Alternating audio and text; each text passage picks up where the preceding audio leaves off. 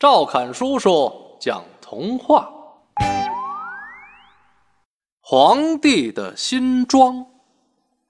皇帝喜欢穿漂亮的衣服，有两个骗子声称可以织出世上最美的衣服，但只有聪明的人才能看见。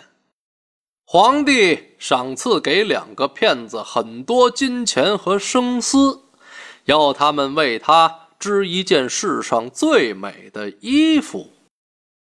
几天后，皇帝派了一位最忠诚的老大臣去看新衣服做好了没有。老大臣看见织布机上空空的，什么也没有。老大臣不愿意被人看作愚蠢的人，于是说谎：“啊。”我从来没见过这么美的衣服。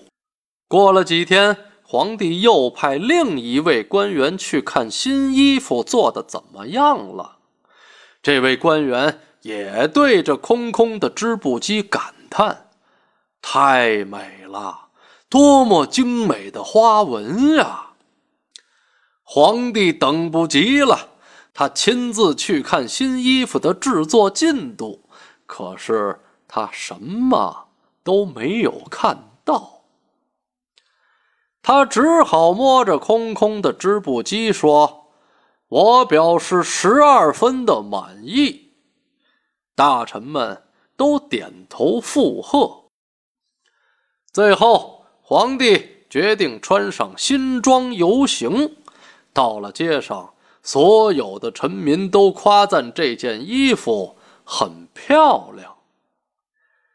一个小孩却说出了真话：“他什么也没穿呀。”皇帝听了，迟疑了一下，却只得为了面子，硬着头皮继续游行。